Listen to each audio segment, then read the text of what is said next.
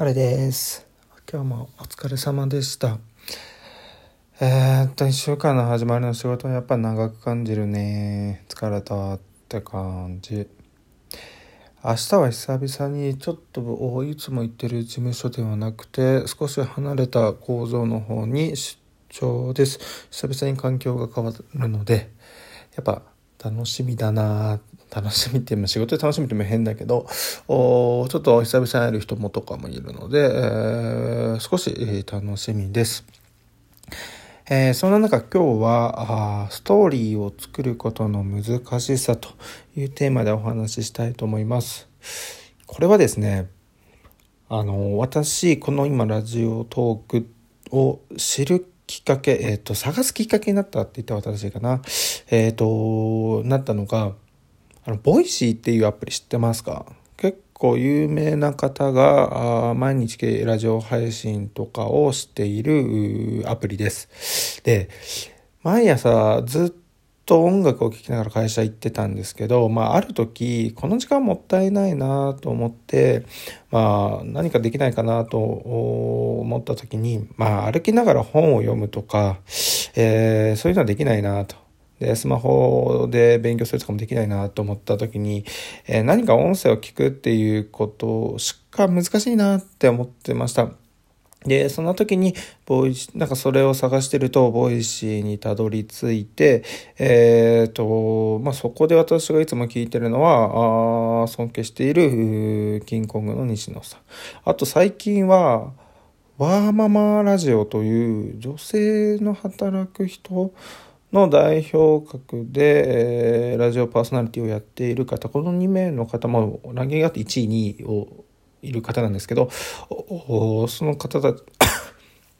のラジオを、ごめんなさい、咳出ちゃった。のラジオを聞きながら出産してるんですね。で、やっぱ聞きやすいんですよ。えー、すごい、えー、言いたいこと、説得性、まとまりも全て聞いてて気持ちがいい。で、しかも10分ぐらいっていう、ちょうど歩いて会社に行くのが終わりぐらいに終わるという。もう、いつもありがとうございますと思いながら、結構仕事のモチベーションを上げるためにも毎朝聞いてます。で、そこでストーリーを作ることの難しさというところで、そういったラジオを聞いてると、非常に聞き、有名な方たちなんですね。聞いてて、ああ、わかりやすいなと思ってたんですけど、いざ自分がこう配信始めて、えっ、ー、と、投稿する前に一回読み、聞き返していると、たまに何言ってんだろう俺って 思う時あるんだよ。で、すげえストーリーって難しいなって思った時に、あの、会社の1年目で人材研修がありました。で、たまに半年に1回ぐらい人材育成ということで、えー、研修があるんですけど、そこで、あの、ストーリー構築力みたいな、まあ、よくあるようなやつやるんですけど、プレップ法っていう、まあ、ポイント、リーズン、イグザンプル、ポイントか。まあ、結論述べて、えー、その理由を述べて、その例を述べて、えー、最後また結論と。これで話を組み立てるといいって言われるんですね。そんなの分かってるんです。分かるんよ。それ分かるんよ。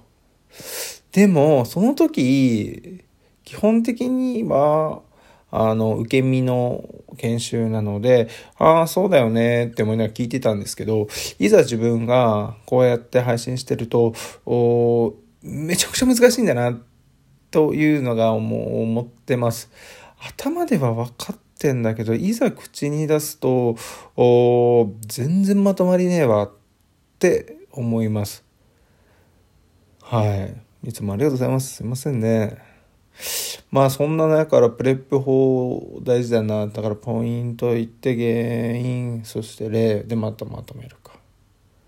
難しいね。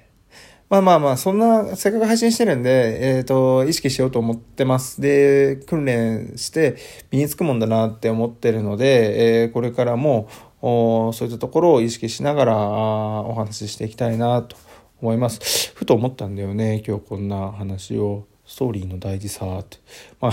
毎朝 Voicy 聞いてと